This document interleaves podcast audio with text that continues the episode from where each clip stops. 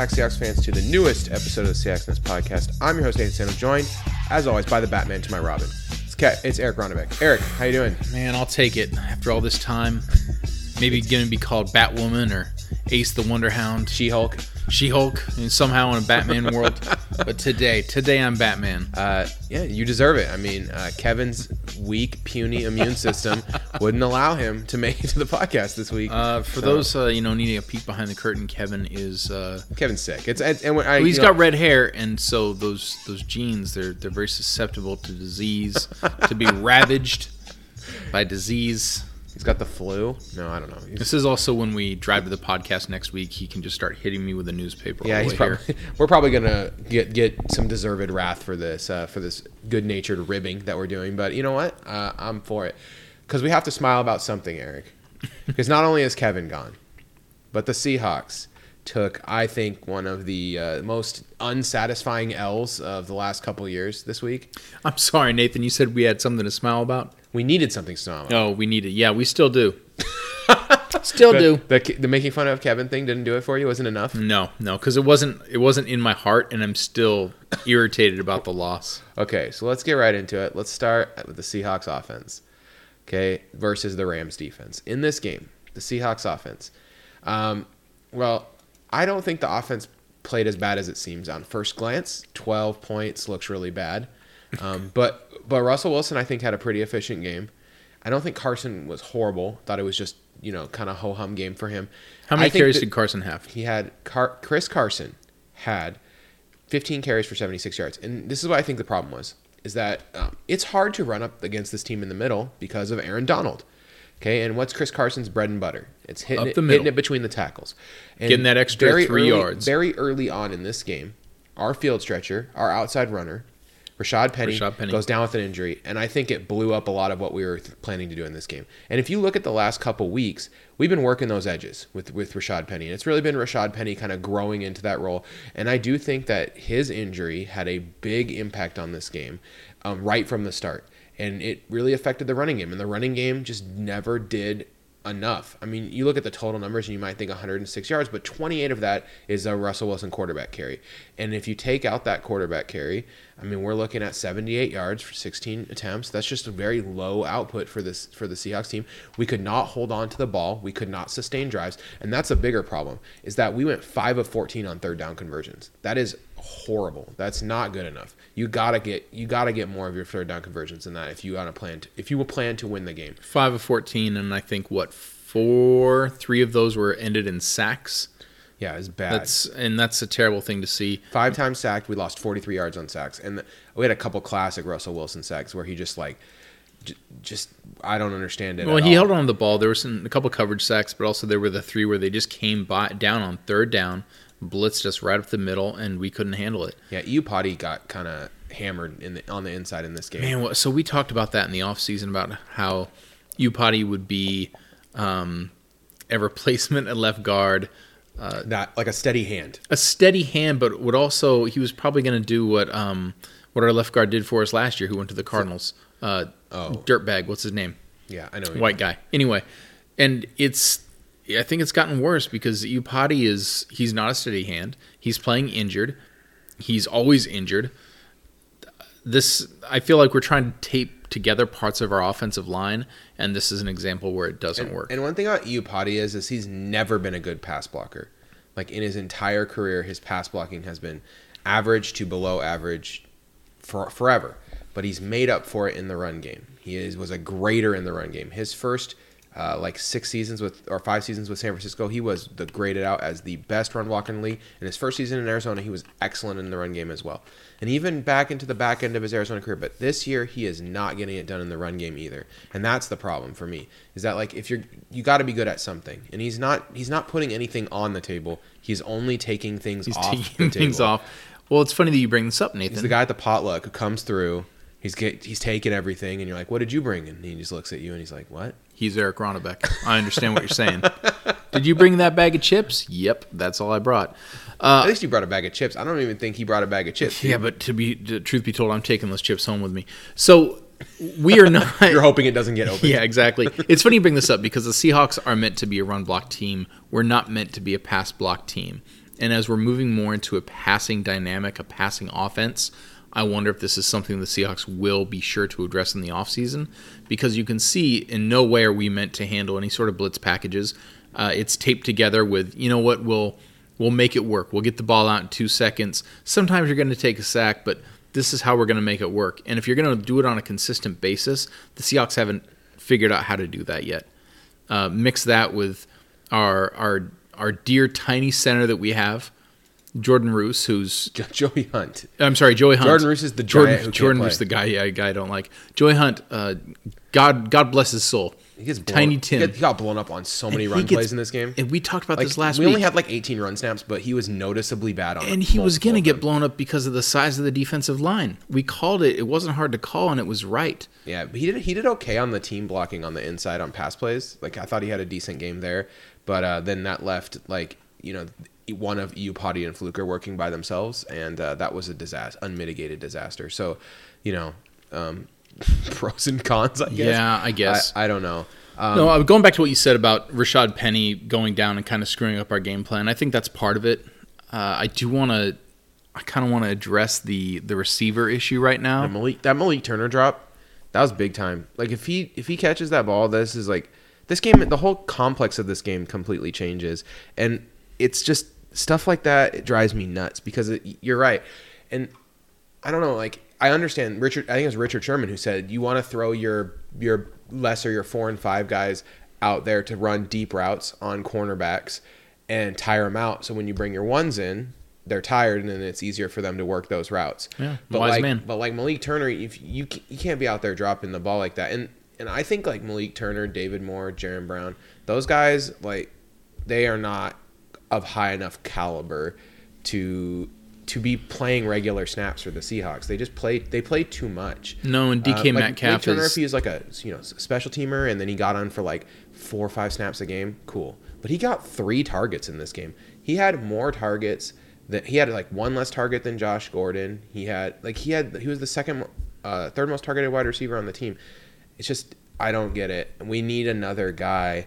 I think they're to trying to make in. Malik Turner that guy right now because he had a big play a few weeks ago. Uh, they wanted to kind of give him that opportunity. I think he's squandering it right now. DK Metcalf is a big body. He's got a lot of talent, but he's had more than his fair share of I drops mean, this DK season. Metcalf this game was awesome though. No, it was catches, great. Six targets, six catches, 78 yards, three first downs, and he had the broken tackles on that one play that was just like very very good. It was Uh, awesome. Two penalties. That's a little. Eh, That's- he's but- young. I'll. Uh, he like one was a really boneheaded He's a thing. developing talent, though. We we should not be expecting anything more than what we are currently getting for DK Metcalf. In fact, I would say he has outstripped most people's expectations Yes. at this point. Um, right now, we're looking at what he has 783 yards and five touchdowns. I mean, so he's going to finish the season with between 900 and 1,000 yards, yards, yeah. and then five, eight, eight, six, seven, eight touchdowns. That's a very good season. That's a great season. Um, and I mean, if we that puts us on a trajectory here where you know maybe two years from now, DK Metcalf is a legitimate number one receiver and and one of the biggest big play threats in football. But there, the Josh Gordon thing, it is not working out quite as good as I expected. you think so? Because what? This is his third game with the Seahawks. Yeah, two two receptions, thirty four yards uh, on four targets. He just doesn't look um, super fast. Okay. the, the flash part is is gone. I don't really understand. He he's he's good. He uses his body really well, and he's really big. Um, there's something good for DK to learn from him, and I do think that from that perspective, I'm glad he's here because if he's working with DK, and like that's a guy that DK could become. DK could become peak Josh Gordon if he if he learns from him. Yeah. So so that's that's kind of I like it from that perspective. I like that he's around, but he's just not this. He's just not the same. Josh Gordon got cut by the Patriots for a reason. Yeah. Okay. And I don't know if you're going to see that speed from him. I, I don't know what it is with Josh Gordon. I don't know if it's all mental, some mental. Patriots are desperate for wide receivers, so you yes, know they are. actually Yeah, you know something's going on. There's a little behind the curtain we don't know there. I'll say this though: this is his third game playing with the Seahawks. We open it up a little more to him, different routes as opposed to just doing quick slants in the first game. The second game, this one he ran some different routes. I wouldn't be surprised if we threw him out there for a full set of routes, uh, opening up the route tree even more next week against Carolina. Uh, I think you're going to want to do that, especially given the game we just had. I would say give your Josh Gordon criticism a week off. I'm just worried. I'm just you know, like I said, I just think he doesn't look he doesn't look fast. He looks good, serviceable, but I would like that he was our fourth or fifth wide receiver coming on for every couple plays every once in a while when we need a, a real something specific. Well, we don't have that because our fast guy is. And Tyler Lockett's dinged up. Man. I was gonna say Tyler Lockett is that's what I'm referring to. He's still hurt. Uh, he's he's also shown signs of getting better. He had that contusion, then he had the flu. This is his first game back where he's supposedly healthy. He- Again, he- he see look- what he does this didn't week. Look bad. I'm not like I'm not like No, he had four receptions for it- 68 yards. 43. And four for 40, four for 43, six on six targets, only one first down. The interception was targeted to him. Um, Not that, on but him that was either. a garbage time play. Like that wasn't like something he did or anything. Desperation. Um, it was just desperation heave. Uh, Penny one reception for 22 yards, and I do think we're going to miss him quite a bit. I think Pen- this was starting to become the weapon we all wanted when we drafted him in the first round. He's finally looking like he can stretch the field. We get him into space, and he's just electric in space, and uh, it's over. Uh, see you I- next. See you next year, Rashad. And uh, I, and it was a weird injury too. Like it didn't look like, it, you know, Uh, it's like just, one of those weird tackle. weird things that where a guy just randomly gets hurt and i'm hoping that he's not walking the Prosise path here that's what i'm starting to get afraid of because he keeps picking up these naggy little injuries and i don't i don't really know what to what to make of it 'cause Well, uh, who I- knows if he'll be ready for the start of next year? You think he will, but this is a knee injury. he got 186 snaps last year he got 150 this year like is he just a guy that we can't count on do you think I don't know. It's kind of hard to say right now. I I'm more concerned. What are we going to be doing in the meantime? Are we putting the Ferrari CJ Prosise in on those routes? he did not look good He has not looked like the Ferrari in like six weeks. he had the one rush and he got what like two yards and i, I was like, uh, do you start to do you start to mess around with Travis Homer in this situation? He's he's a gunner on special teams, but is this where you I put him you, in now? You get into CJ Anderson's Twitch stream and you say, "Hey, we need you, CJ Anderson. We know you can CJ. catch. We know you weigh 300 pounds. Let's go, Come CJ on. Anderson. Yeah, He's bring it. You can watch him on play video games right now. He's just playing video games. Wow. Maybe I'll look him up when I get home. Yeah, pretty sweet. What's Uh, Justin Forsett doing? That's a joke. That's a joke. it's a joke. Oof. No, there's some Owie. there's some definite concerns in our running game because Chris Carson can he can be fine. He's a great runner, but if you want that two pronged ha- attack, And I, th- we don't have that second it does prong. seem like that that we finally kind of hit our stride there, where we were, you know, between the tackles, you get you get a healthy dose of Carson, maybe a penny runner once in a while to keep everyone honest, and maybe you work Carson in the pass game every once in a while. You got to keep other teams honest. You can't let them know exactly what's going to happen. This is what what the problem with the New England Patriots offense is running into right now, is that when Sony Michel's in the game, you load up that box because you know they are almost definitely going to run, and when James White's in the game, you clear out because you know Yeah. they're about to pass. And it's like we didn't we didn't we weren't becoming that. We were being smart. And i do really appreciate that. But it's um and it would always make you nervous when Chris Carson would run off to the edge because you know it would be maybe a three yard loss, maybe a three yard gain, but it wouldn't be busted out in an open space. you know there's a guy that we could go sign that uh that's pretty good that played football last year What you heard, you heard of what joke name? What joke? it's not a joke okay, his give name it is me. marshawn lynch He What? just he doesn't want to Would be that- part of this team. would that be the greatest thing though like wouldn't you be the how excited would you be on a scale 1 to 10 10 being you know the most Maybe maybe ten, maybe eight though. i might be 11 He's man, he's old and he doesn't want to play he here. still pretty decent He's mad at Pete Carroll. yeah he is He It's- really is. He came out in an interview and he he And- said all the things we thought, and And he's that- right. He's right. Yeah, pizza a, Pete's a stubborn dude, and it, it I don't know it, what happened is they couldn't adjust. This is a classic Pete Carroll thing where they struggle with adjustments, and I think they had a game plan that was Rashad Penny centric. He gets hurt, and they struggled to adjust to what they needed to do, and that offense did not get going in the first half at all. It was just, it was re, it was a big time. Struggle. More importantly to your adjustment concept though is that we didn't we didn't do anything in the second half either, and we're a second half team. We had no answers the entire game. yeah, it's it's. I don't know if it's lack of weapons. I don't know if it's. Uh, I am kind of concerned about our injuries. receiving core right now. We talked about Malik Turner being in there, getting too many snaps. We talked about Tyler Lockett not being 100%. Uh, Lada's being thrown on DK. Josh Gordon is is not who we want him to be yet. We're throwing the ball a lot to David Moore. Can I tell you how much I hate that? Yeah, there was an article on fieldgulls.com today about how like plays that target David Moore are among the worst. I think Mookie Alexander wrote it. It's like if targeting David Moore is the worst thing you can do. Uh, because he's like sub 50% completion percentage and he, he it reminds me of like late late era Jermaine Kearse where if the ball's getting thrown his way it's just not Or anytime we threw the ball to Ricardo Lockette, yeah just like you're not you're not catching it No, and it- and when he comes down with a catch, you're like, oh, he did it, but I don't want to see it again.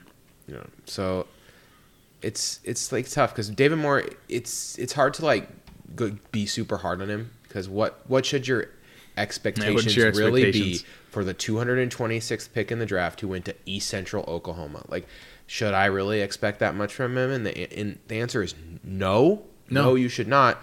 But they are expecting a lot from him because last year he got 632 snaps and this year he's going to get another 400 snaps. And it's like okay apparently the Seahawks are expecting a lot of him or like you said they're not taking talent acquisition at this position group very seriously and do, would this be a different team if Will Dissly and Doug Baldwin were here One hundred percent. Absolutely, and I think that that might be part of the problem. Is we did not plan a very, we did not plan enough for the succession for Doug Baldwin. Uh, drafting DK was a good first step, but there probably should have been a second step to that. And there, let's be honest, we got Josh Gordon, but there that was like a the fell into our lap thing.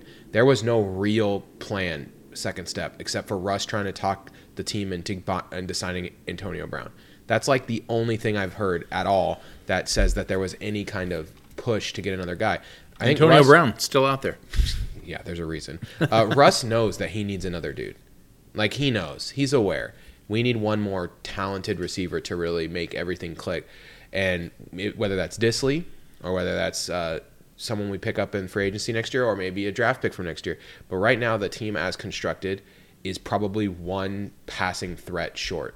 And maybe they were starting to find it in Penny, or maybe Dissly was the guy. But it, it's it's like every time it seems like we're just getting there, something happens that kind of makes the wheels start to fall off a little bit. We don't have, pardon me, we don't have a, a group of guys that are going to knock you out, but I think we had a group of guys that Pete said, this is going to work and it's going to work well. And then we lost three of those guys.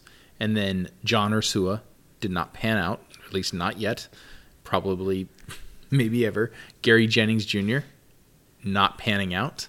These are guys that we circled in preseason, like, wow, this guy could, this guy might actually take Doug Baldwin's spot. We talked about that on the show. I don't want to talk about that. That's embarrassing. All right. Can we talk Uh, about Russell Wilson? Russell Wilson was good in this game. Not great, but good. Uh, I think it's tough. He's put in a hard spot, and uh, they put a lot on his shoulders in this game. He doesn't and, have a lot of time to throw. and he he he threw the ball well. Sixty-one point one percent completion percentage. You know, twenty-two for 30, 22 for thirty-six. Got two hundred forty-five yards. It's a little less yards per attempt than I would like, but it's not horrible, especially considering how desperate we were at the desperately we were throwing at the end of the game. But like you said, he was pressured on 16 of his 45 dropbacks. And on those 16 dropbacks, he went two for nine, 19 yards in the pick. The, the the the lack of protection killed him in this game. If when he was not pressured, 20 for 27, 8.4 yards per attempt, 226 yards. That's an elite, elite, elite level NFL performance. But we can't keep him clean, and we paid for it. And that's that's what happens. You you can't just you know let him get buried like that. And we did. When it's sad, And it's, and it's part part of it is guys aren't getting open. You know what I mean? He's he's holding on to the ball. A and that goes time. back to the talent because he's holding on to the ball because our guys can't get open. Maybe that's a scheme issue. Maybe it's a talent issue. I think it's a mix between the two because you should probably scheme towards your talent. All right, can we go to the defense? Yes. All right, Quandre Diggs is awesome. Everyone else sucks. No, is that, is that Clowney had a down game. Quandre Diggs is the man. Yeah. Quandre? That Quandre Diggs trade, another guy who just fell into our lap.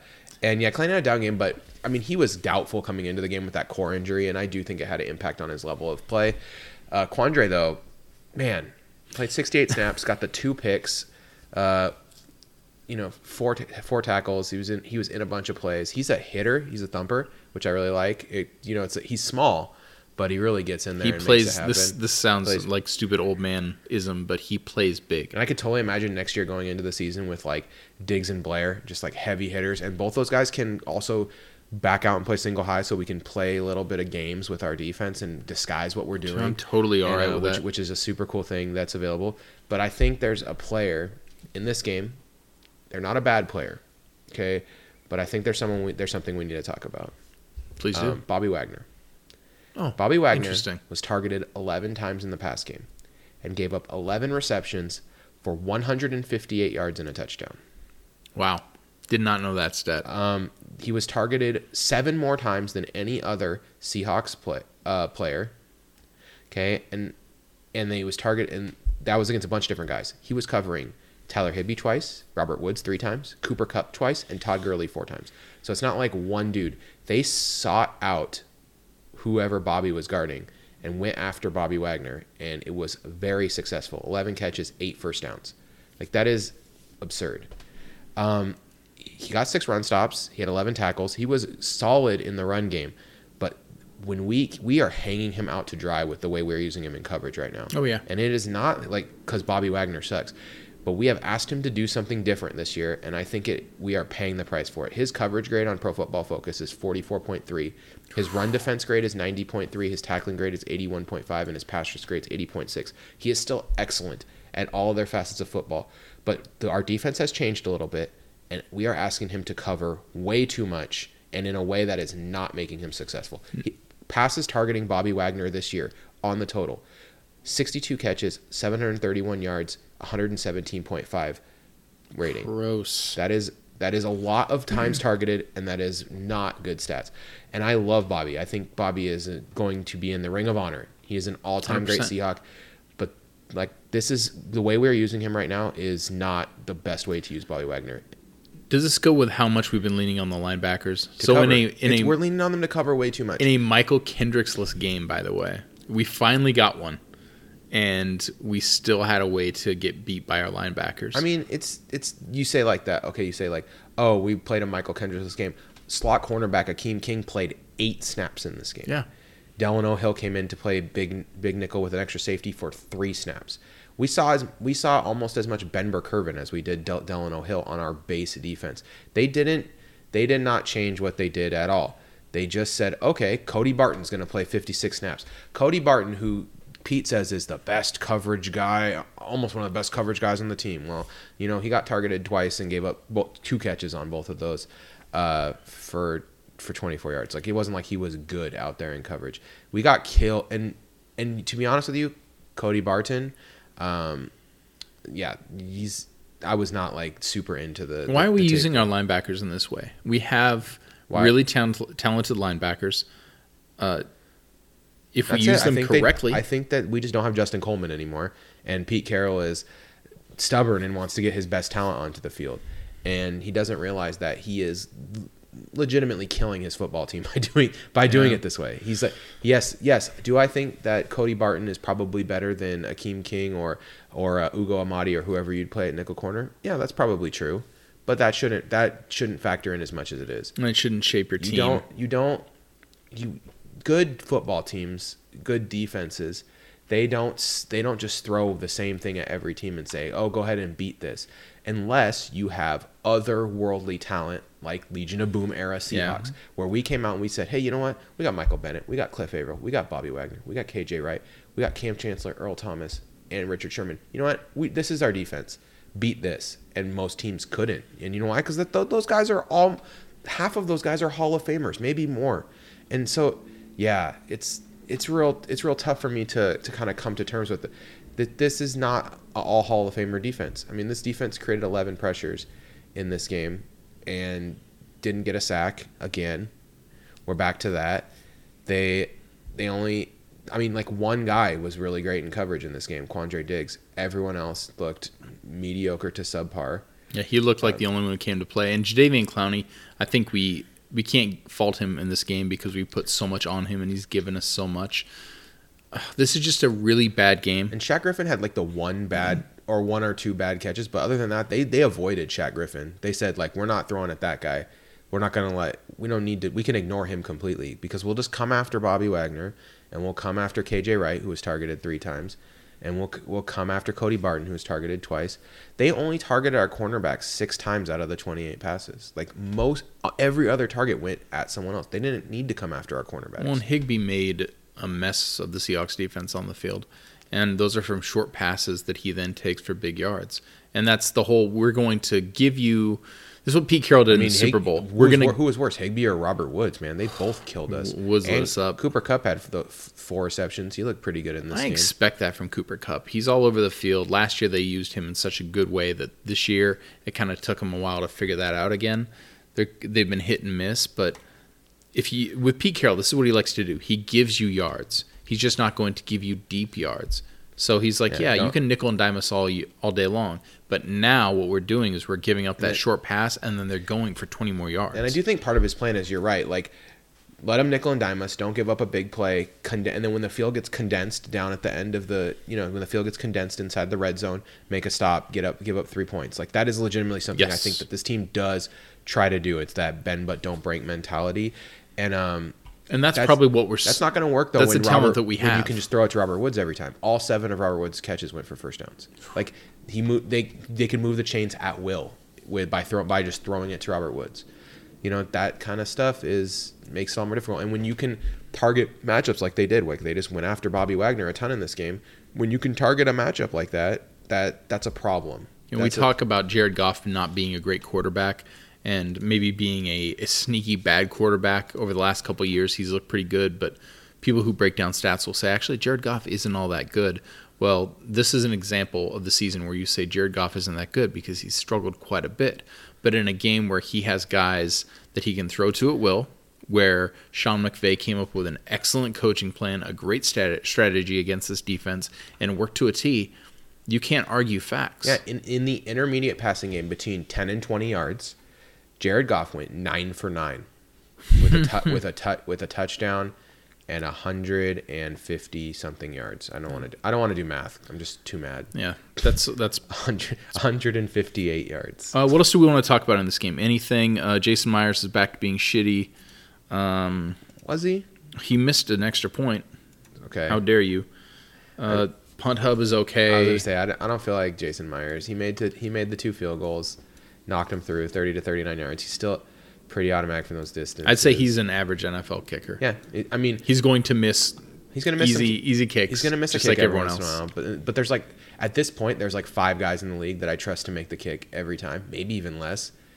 Like Yeah. Ju- Justin Tucker, and then I don't know who the next Justin guy is. Justin Tucker, Wil Lutz, Yeah, there's uh, a- Harrison Butker. The end. Yeah, there's just That's not it. there's just not that many guys that I totally trust. And it's not like you can go pick those guys up. yeah, and they're not available and they're expensive. So and our guy is fine. He's not not great, not terrible. He's just he's just a dude. Yeah, I don't. I don't have anything else on this game. Um, yeah, We've kinda- it was a winnable game that we kind of coughed up. I think it was a win. I'll say this: it was a winnable game. But going back, looking at the, what the Rams have done this year, they started slow. They actually have a good defense. Look at them over the last seven games. They have a good defense. They played the Ravens and Lamar Jackson in that time period. That guy's lighting everyone up. The Ravens have had good pass rush. They played great defense in those games. This, I'm not saying we should have lost this game, but this was a completely losable game, and we lived up to that Um, we just we didn't see it that way because we were so hot and we looked at all the things we should be doing and we just didn't execute. LJ Collier got onto the field in this game for nine snaps. Man, I, I rewatched all nine of those all snaps. pro LJ Collier. And um, yep, he was on the field for those nine snaps. That's my review of LJ Collier. You know why LJ Collier isn't doing well? Because he was Pete Carroll and John Schneider have guys fall into their lap all the time, so we need to have a terrible draft pick every once in a while. Russell I Wilson, mean, think about it. I don't. he I'm fell into with- our laps. I'm going to withhold judgment because Rasheem Green is seems to be turning the corner at least in the run game. And Rasheem looks, Green looked looks- looked like he had promise in his first season. and but LJ I mean, like, Collier looks like he may or may not play every week. I mean, yeah, That's the best thing you can say. He's like a healthy scratch a lot of Yeah. the time. But uh, but yeah, I don't want to withhold judgment a little bit. But man, it just it's not off to a promising start. Let's just say that. Uh, Rasheem Green had a good special teams game too. Uh, okay. You want to move on to, to next week? I do, You I do. wanna- You Let's- want to get into I want to eat my dessert, man. I'm here for pie. You're here for pie. All right. Well, the Seahawks this week. They uh, do they are we home or are They we, travel to Carolina. We're going it's to Carolina. our it's a road game. it's our last 10 a.m. game. Okay. I hope. And I'm just gonna tell you, Carolina is terrible. They're not good at. They don't do anything well. 25th in DVOA in offense, 23rd in DVOA in defense, 26th in DVOA in special teams. There's not one thing that this team is doing well anymore. Their quarterback is Kyle Allen. They fired their like legendary coach, Riverboat Ron, who I think was. Then they did a whole. You love. Then they did a whole week of interviews where everyone just talked about how great Ron Rivera was, and I was like, well, why did you fire him then? That's dumb. Yeah, I read an article and they fired him. Why they got rid of Ron Rivera, Rivera mid-season, and the article was more or less a big shrug emoji. It was like, mm. Yeah, they should have just. I mean, they said they wanted to give him an opportunity to start interviewing as soon as possible, which is cool, I guess. Um, but I don't know wh- who's even trying to hire a coach right now. The Carolina is 30th in passing offense DVOA and seventh in rushing offense.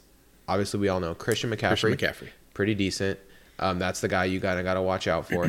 On defense, Carolina is eighth in pass defense and 32nd, 32nd in, in rush run. defense. Come on. So. I can tell you what's gonna happen in this game already. Okay.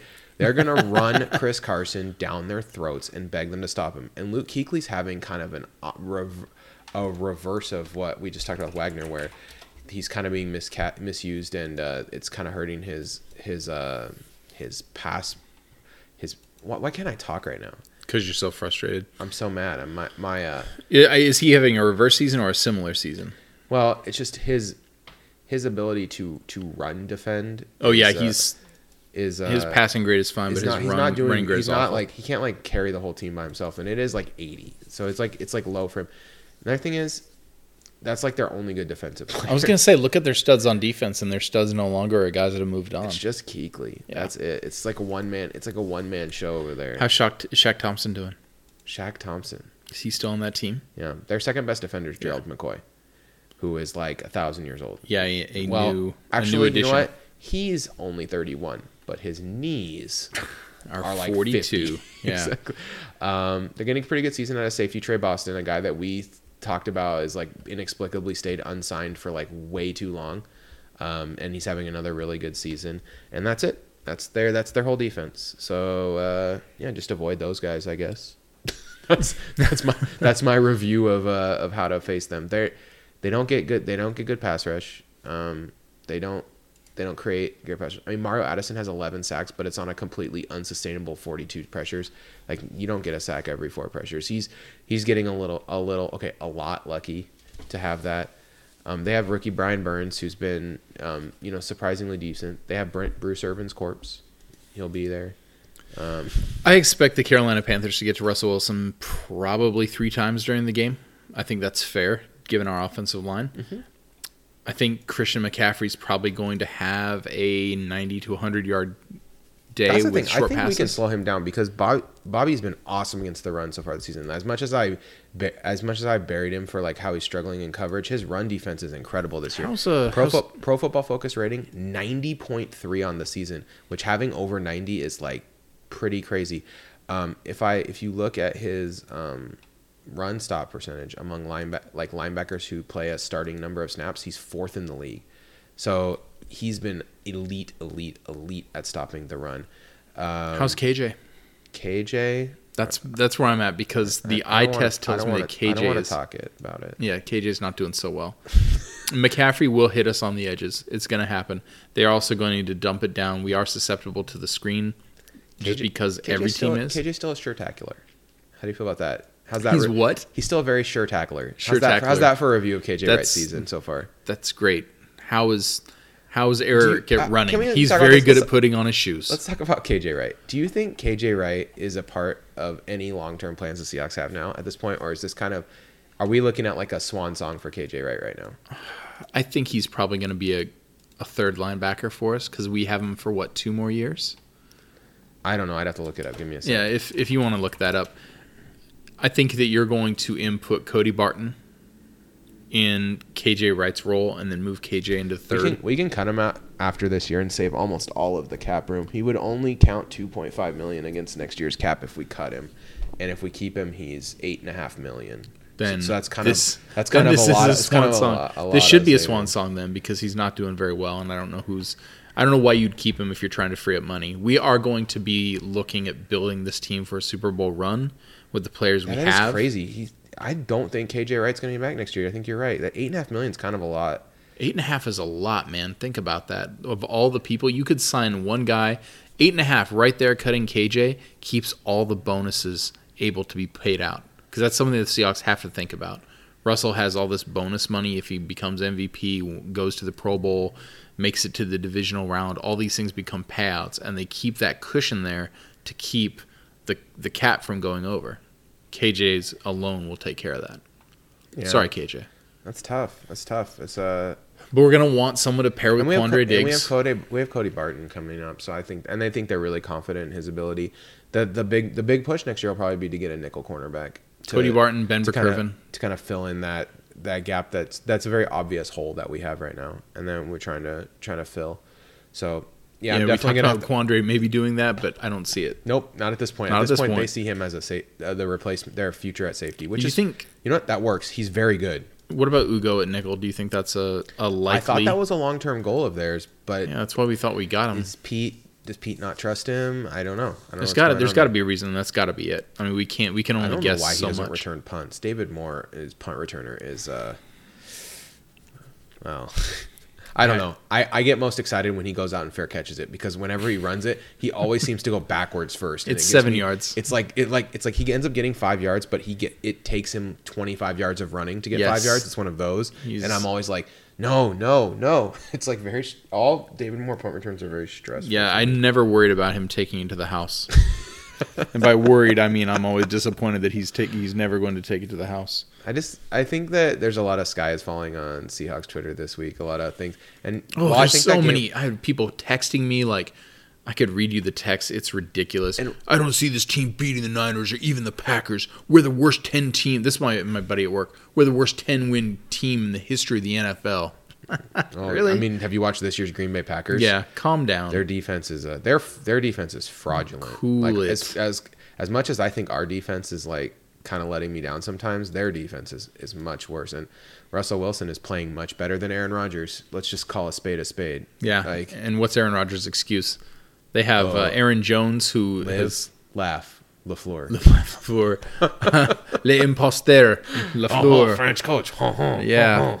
Uh, it's funny. Uh, Aaron Jones has had great games, and he's also had very last season Aaron Jones games. And, and think about the teams the Seahawks have lost to. New Orleans, good, really good. Really great team. Uh, Uh, excellent coach Baltimore, team. Uh, best team in the good, league. really good team. Uh, the Rams, I think Rams are a Pretty solid team solid who team. may make the playoffs. Yeah, the Don't- defense is better than people think. The offense is, has struggled, been up and down, but when the offense is going, they are a difficult team to beat. And if they make the playoffs, I don't think anyone wants to play them. And they have the defense that can they can play games close. like if they catch up to Minnesota, a team that I think that they are just as good as, you know, if they can if they can catch up to Minnesota, that's a that's like a, a team that both those teams are teams no no three seed wants to play Minnesota or the Rams. no, and I guess that's what's frustrating is we beat the Vikings. That was a tough game, Mm-hmm. and we lost to the Rams. Damn it! Are you kidding Our me? schedule's really difficult this year. The Seahawks played a really difficult schedule. They've navigated it to 10 and 3 and now we have a chance to play some pretty bad teams, Carolina and Arizona, and put ourselves in a position to win a win a win a bye at home against San Francisco. That it that's really all you can ask for. You can't you can't expect more than that from this team. And I mean, like I said, the teams we lost to, New Orleans, Baltimore, like these are not it's not like we coughed them coughed one up to like a horrible football team.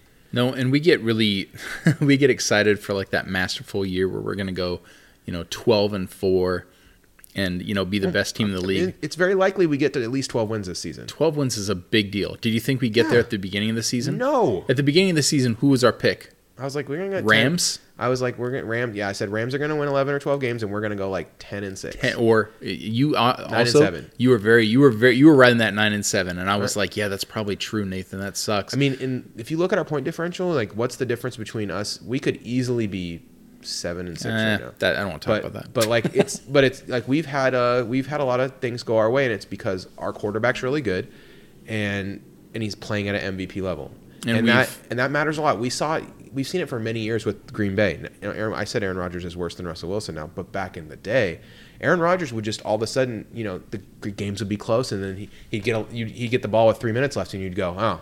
Aaron Rodgers is going to score. And I think that's how most Seahawks fans feel about Russell Wilson now. If we get the ball down four with three minutes left, don't you feel like we're going to win? I feel awesome every single time. And it's like, and it's like that, Watching this game, I was shocked that we didn't score on the final drive. that's what it's like to have an elite quarterback, though.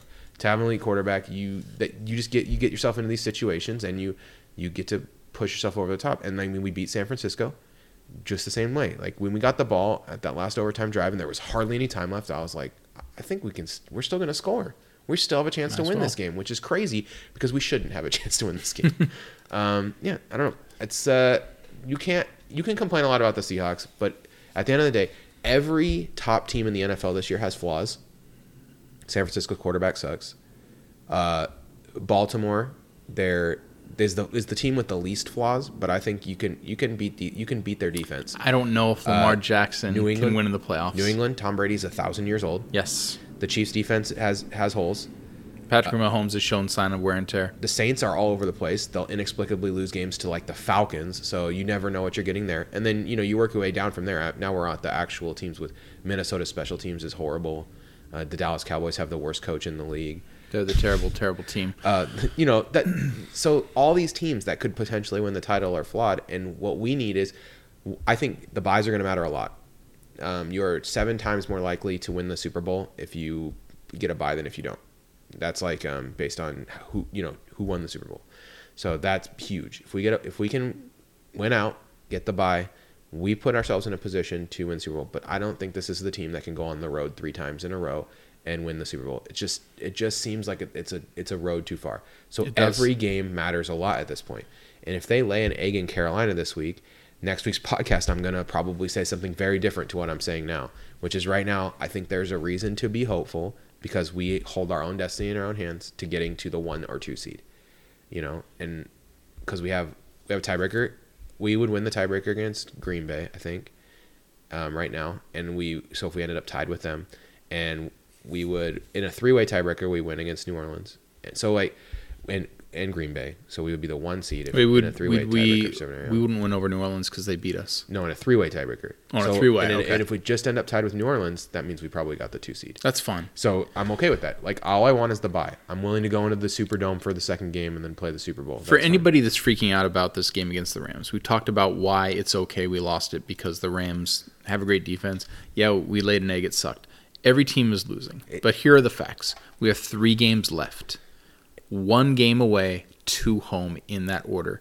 After this Carolina game, there is a serious possibility that we will not be playing another road game until we get to the Super Bowl. Think Yeah, about if that. We, if we can, that week 17 against San, game against San Francisco. If we went is- out, that's a reality. Potentially the, the it's a playoff game.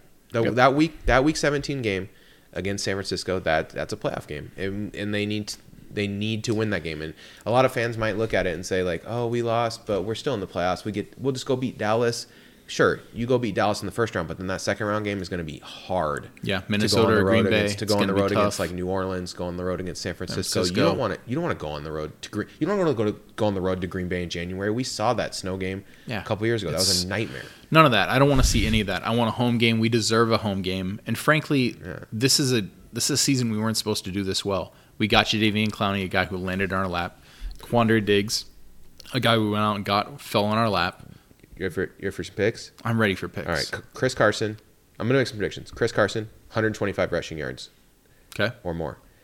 Uh, two interceptions by the Seahawks defense, including one by our boy Shaquill Griffin. I go Seahawks 35, Panthers 17. I think, I this is the first game of the season where I, where you're going to feel comfortable in the fourth quarter. Okay, wait, second. Because last week you might have felt comfortable in the fourth quarter, comfortable to turn the game off and stop watching. but but this one you'll feel comfortable that the Seahawks are going to win. All right, Eric. Uh, similar picks here. I have Seahawks 34, Panthers 12. All right. Uh, if you want to support the Seahawks, Wait, next- did Kevin? Kevin send Oh, us a did? Kevin do a pick? Uh, let me check. Kevin sent me an email with some information in it, but I think it was mostly movie club stuff. Let me check. I know Kevin has us winning Oh yeah, Kevin picked Seahawks. Uh, he did not give a score. 47 to 2. Um, okay, so for, there are many uh, ways to support the Seahawks Nest podcast. The best way is head over to patreon.com slash Seahawks Nest, and for a little as $1.24 a month, get access to our super fun picks podcast, our group chat on Facebook Messenger, and uh, we're thinking about moving to Discord. That's a that's a discussion for a future day. But um, thank you to Michael F. You uh, joined the, the, the, the team here th- with the three dollar pledge, and all the other patrons. Let me get their names up. Um, I'm really bad at clicking, so it's taking me a minute. I was going to say, what's tough. what's going on over James, there? Tom, Lucas, Carrie, Richard, Bob, Kieran, Brett, Mike, David, Flocktimus, Keith, Michelle, Brian, Frank, and Nick. You guys are killing it, helping us out, and uh, the group chat has, has been fun. Uh, although it was very, uh, there's a lot of anger this this week Yeah. during the game. I, A lot of turning the game I off. think my, my best quote was, "Not gonna lie, the Seahawks quit on this game at the end of the third quarter, so so am I." this is so my yeah. I, I walked away from the game. I did not watch the fourth quarter of the game until today. Uh, so so I couldn't take it anymore. I was like, I'm just gonna check on my phone and play with my kid. I'm not gonna. I'm done. I'm done with this stupid And game. we have to watch the game because we talk about it so much. yeah, Like, I, I, I'm- knew I was gonna watch it again anyway, so I was like, I'm gonna have to watch that's it. the only reason why I made it all the way through, just so I could. You just wanted to get it over with. Yeah. Rip off the band-aid. See, I couldn't take the commercials anymore. I, it only took me like four minutes to watch it because the condensed game the condensed game film is so short. All right, this week uh, movie club. We did awardsy movies. I think is what I called it. Um, these are movies that were up for big awards. Uh, the uh, qualification I'm going to make is that he had to win or be nominated for like an Oscar Yes. uh, Academy Award kind of quality of movie. Um, I'm just gonna do Kevin's stuff first. Uh, Kevin's the ones he really likes: uh, Big Short, Spotlight, Wolf of Wall Street, Shoplifters, Whiplash, Her, Twelve Years a Slave, Jojo Rabbit, Interstellar, and the documentary Icarus, which I also love. Okay. Um, do you want to? is there any of these you want to pick pick out that you that you really liked as well? yeah, I mean, I have uh, I have some similar yet different movies, and I think we're gonna. Oh, like some like movies by the same directors and stuff like that. that Well, no, gonna- I, I also have the Wolf of Wall Street in Okay. here. What'd you like about Wolf of Wall Street? I mean, come on, man, it's Too long. It's gotta gotta get on my corner. Wait, let me get on my corner. Way You know, long. but back- it's a good, it is a good movie. back in the day of Titanic, when every man seemed to say, "Oh, Leo, what a what a what a girly man, what a what a terrible name for I saw him get get an a emaciated female." you know? Yeah. Then the Revenant. No, uh, he's become like one of our treasures, man. Leo's a great actor. He's an awesome actor. If Leonardo DiCaprio is in a movie, I'm probably gonna see it, and it's probably gonna be good. And Wolf of Wall Street. I mean, what it's uh, this was this Margot Robbie's first movie, her first big movie, right? This is like her star-making Yeah, movie. I think it like it was like her breakout role. I think that's a fair thing to say. Yeah, yeah, Jonah Hill in a in a in a serious acting role, which is what he does now. I'm kind of over that a little bit, to be honest with you. But no, man, it's come on, it's it's Wolf of Wall Street. It's a great movie. There's some really quotable lines. There's a lot of uh, I, gifts and favorite, memes out there. My favorite thing about Wolf of Wall Street is actually not from the movie. It's a it's a production story. Do you want to hear it? Yeah. Okay, so you know that scene where they eat sushi? Oh Okay? yeah, yeah, I and know Leonardo. Yes. DiCaprio's eating sushi, and uh, Jonah Hill. So in that scene where he punches Jonah Hill, he really like beat the shit out of him, and like Jonah Hill was like, "I know you're a method actor, but come on, man." That and he and Leonardo DiCaprio was like, "Okay, yeah, you're right." so then to get back at him, him and Scorsese, they were like, "Okay, he's method, so he's gonna eat the sushi." Every time we do the scene, so we'll just keep doing it till he pukes. So they just kept re- he kept messing up on purpose, and then he kept having to eat the sushi again to do the scene again, and then eventually he threw up. And Scorsese puke? apparently Wow. Scorsese and Hill were just like cracking up, dude, just, just losing their shit. And he's like, "What?"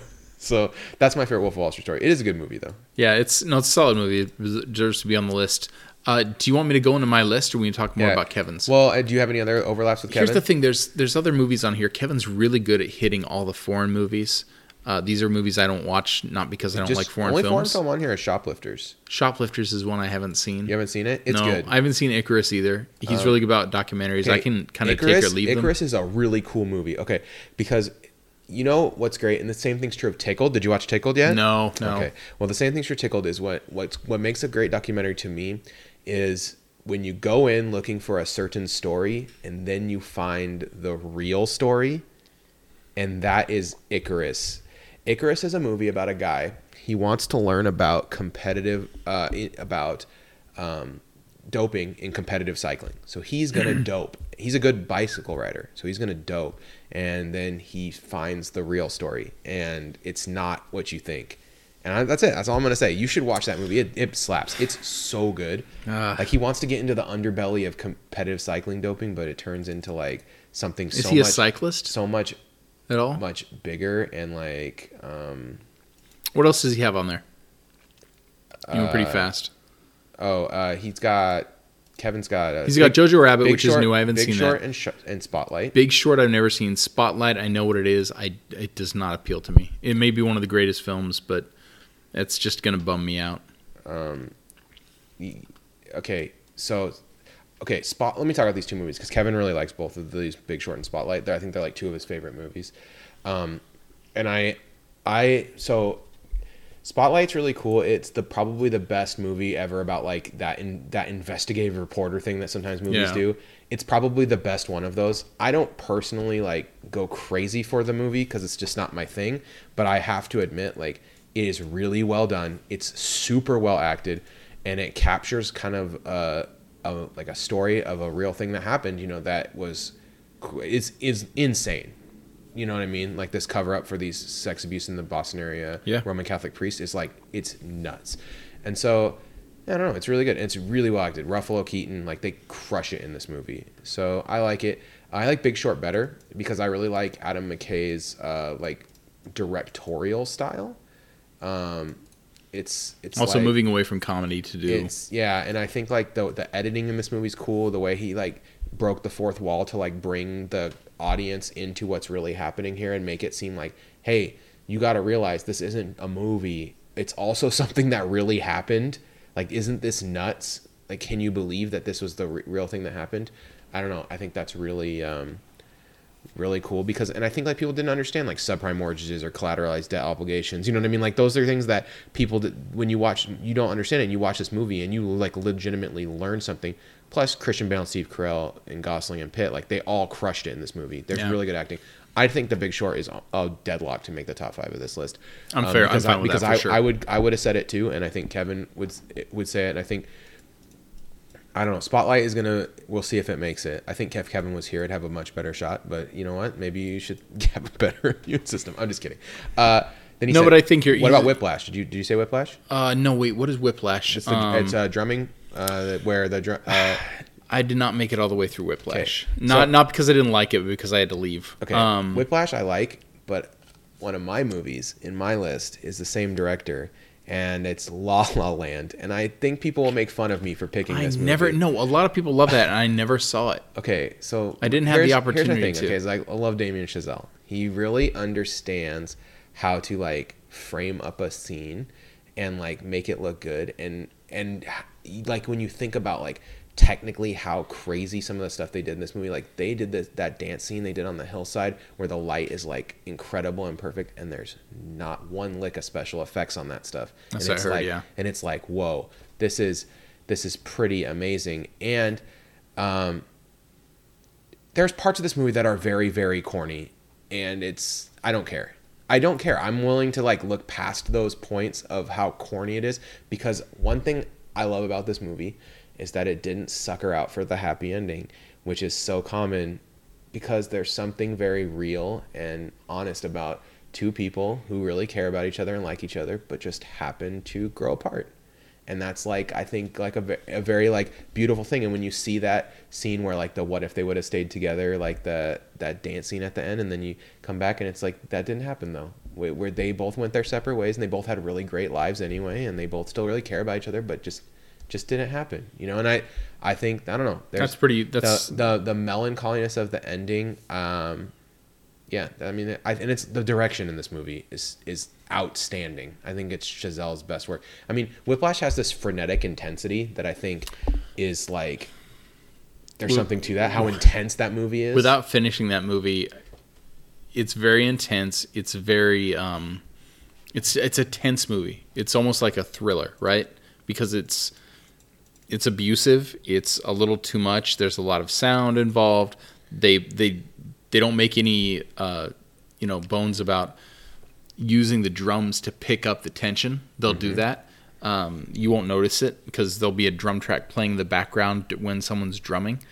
Uh, I, I didn't finish the movie. I feel kind of stupid about that. I don't know if I liked Miles. Uh, what's Miles his Teller name? sucks. I don't- yeah, I don't know if I like his That is acting. my that is my drag. Thank you. About, in general, just I just I just It was- I just hate Miles Teller in general. It was Everything fine for me to Teller walk does. away and not try and keep watching that movie because I was like, you know what? Okay. Everyone's good in this movie, but I don't I'm like gonna Miles I'm gonna tell you there's three movie four movies that have already made lists that would have been on this list too, that I uh, that I would have brought up. That's Get Out, Mad Max Fury Road, Inception, and Mm-hmm. Arrival. Those are four of my top. those are my four. Arrival's my favorite. My favorite, uh, or it's the movie I think is the best. It's not my favorite movie. My favorite movie is Hard Boiled, but but it's the movie that I think is the best. That movie is incredible on so many levels, and so I obviously those would all be in for me, but they all already made lists, so I have to move down a level. Um, did we put Blade Runner twenty forty nine on the sci-fi list? I I don't know if we did. Okay. You have to ask Kevin. Dang it! If Ke- see, Kevin is our, our like uh, our records Yeah, he's keeper. our- he's so our this is gonna historian. get this is going to get a little messy right here. All right. Okay, there's another movie that made a list that is not going to be on this list, even though it should, and that's Spider-Man Into the Spider-Verse. Oh yeah, it won, it won the uh, best animated feature. and that is a it's a great movie. It's one of my favorite movies. It was my favorite movie last year. One of my favorite movies the last ten. I have to mention it. Inception's also here, like you said. Uh, Arrival definitely up here. Hell or High Water. I enjoy this movie so much. It made the crime list, yeah. which is why it's not here. Yeah, like I said, there's some movies that, that I think what we made this category for was was to give dap to some movies that we don't normally talk about very much, which is kind of like serious dramas. Mm-hmm. We don't talk a lot about too many serious dramas, and so I think that this is what the, that's kind of where we're at here. So, what did you get? What are some serious dramas that we haven't mentioned yet? Did you have There's any? one thing we have not mentioned through Okay. any list, and I'm kind of shocked we didn't, especially me. And it's going in this list for me. Are you ready? I'm ready. Django. Oh, Django Unchained. Django Unchained. We always talk about this movie. Uh, Producer Brett and I have some a good running gag about this movie, but this movie is so good and it deals with serious themes. It's funny in all the right Tarantino ways in the in the way that you you'll kind of laugh about things. It'll make you smile because the violence is so cartoony, and then it hits you with such seriousness and just horrific humanity. Also, the acting in this movie is off the chain. It's some of the best acting I've seen in a while. It's why I love Leonardo DiCaprio. He plays a perfect villain, someone that you you kind of fall in love with, but you hate at the same time because he's a despicable person. So I got to put J- J- uh, Django Unchained up here. Uh, the Master. Oh man, not a movie you want to watch twice. Here's the thing. Do you re- have, have you rewatched The Master? I have, and that's Oh, one of my points of why I brought this up. okay, that that's a tough second The watch, dude. You're- you're, hardcore. The Master gets better with every rewatch. What?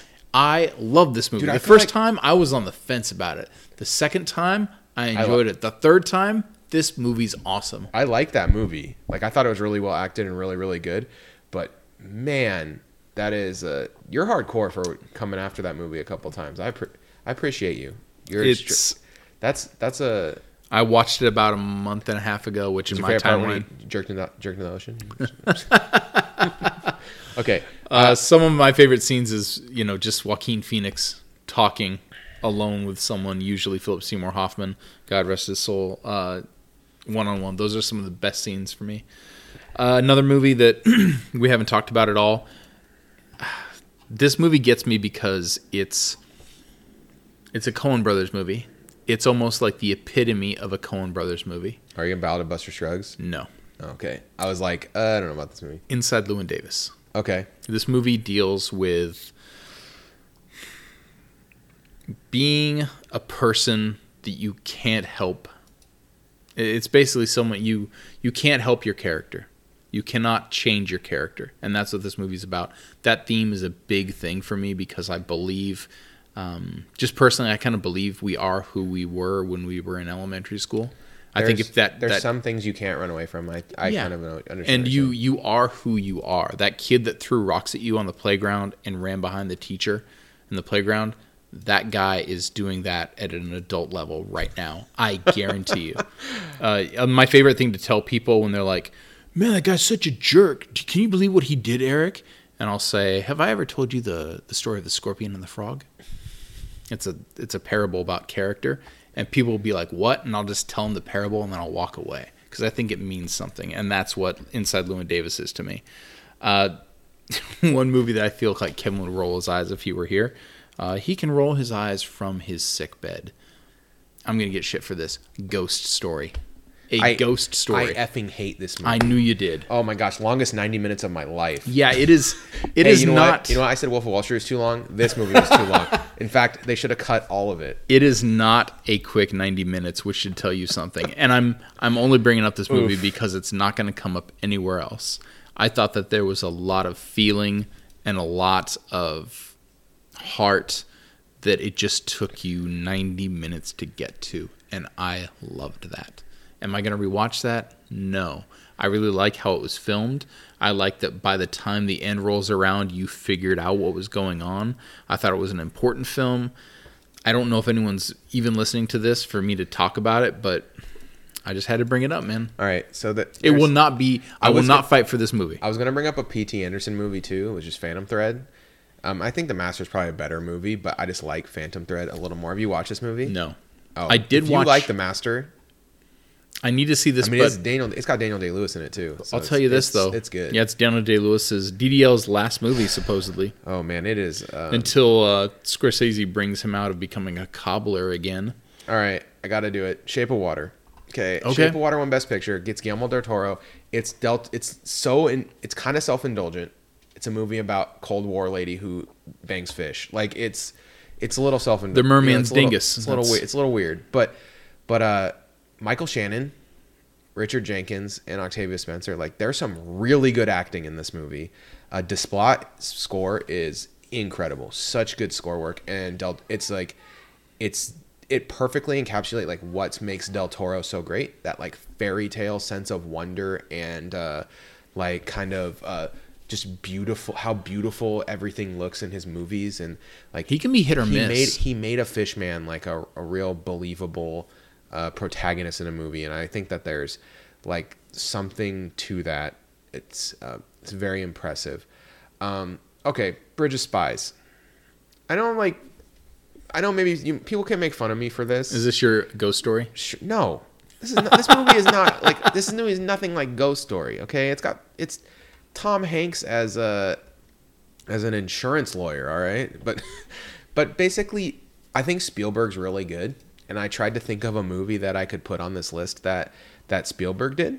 And I was like, okay, we got Lincoln. Man, we got, I've never we got even the seen this movie. Um, I was like, no, nah, gotta do I don't know what this Now, I movie think, is. now, I think Munich's like an infinitely better movie, so maybe that I don't think this should make our final list. But this movie is is good, and uh, I think that it's worth watching. I feel like Kevin would join me in saying this. Can we bring Munich into this list, even though it's not in the last ten years? Munich is Munich is super solid. Um, It's a great movie. and uh, okay, then uh, I really like the Hugo movie that Martin Scorsese made. I love Hugo. and that movie got an Academy Award nomination. Was that- I- wow, and I was like- 2011. and I was like, I gotta, I gotta bring this in. You know what? I'll let you bring that in. That's a great movie. Sacha Baron Cohen has a uh, what it's his. It's not his first. It's his first serious movie since Borat, Mm-hmm. meaning uh, it's the. That's not his first, I guess, because he was in that uh, Johnny Depp. Uh, the the demon the the demon of Fleet Street movie. Yeah, The, you know what I'm talking about. Uh, but it's it's Sacha Baron Cohen has a, a smaller role in this movie. Uh, you've got uh, he's almost like one of the villains. You've got a, an unknown at the time playing the main character, and then you've got Claire. Oh, what is her name? Uh, Gracie uh, Chloe Chloe Moretz. Chloe Grace Moretz, uh, who's a, a fine young actor.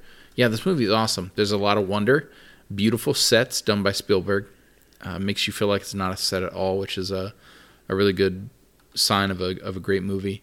Yeah, I'm glad you brought this up, Nathan. yeah. I really like, I really like that Hugo. Plus, I want, like I said, I kind of approached this this one as like, what are some directors that I feel like I haven't got a chance to say like that I like yet? I didn't even think about Spielberg because Okay, can we talk about the Irishman for a second?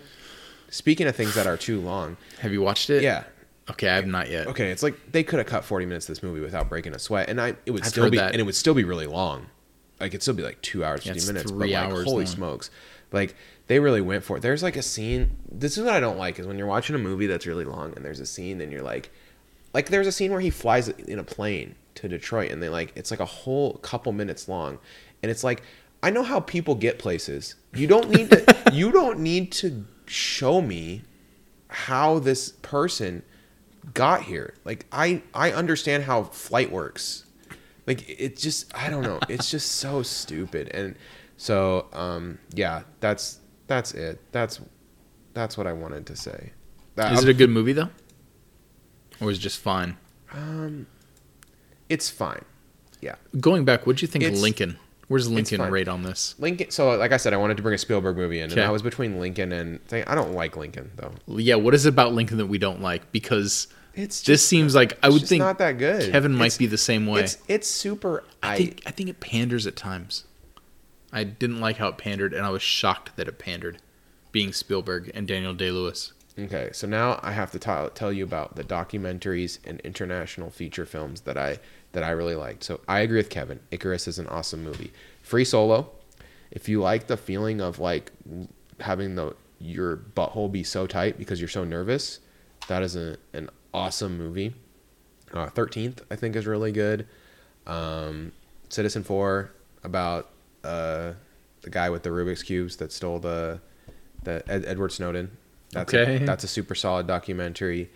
Um, Exit through the gift shop. Have you seen that one? No, I've heard about it. Exit through the gift shop's pretty cool. It's about I don't watch a lot about, of. It's about this guy. He's trying to find Banksy, and what's Yeah. cool about it is he's making a documentary about finding Banksy, but he, and he find he finds him, but the documentary turns into a documentary about the guy who's trying to find Banksy. Like it's like it totally flips on its head. It's it's awesome, dude. It's like a super cool Hmm. uh, documentary. Um, foreign language movies that I've really enjoyed in the last ten years. We already talked about Parasite last week. I think Parasite is um is one that you can go with. I also like Shoplifters. I think Kevin's right. It's a Japanese film. It's really good. Um, and I don't know. There's not a lot else here that I want to talk about. That um, Incendies was technically a, was technically a foreign film. Did that get onto another list? Uh, yeah, we put it on the last one. I put it on the list. All right. Well, that movie's good. it, it counts as a, it was Canadian, so it got on the, it got on this foreign film list because it was made in French. Oh, I guess. French Canada.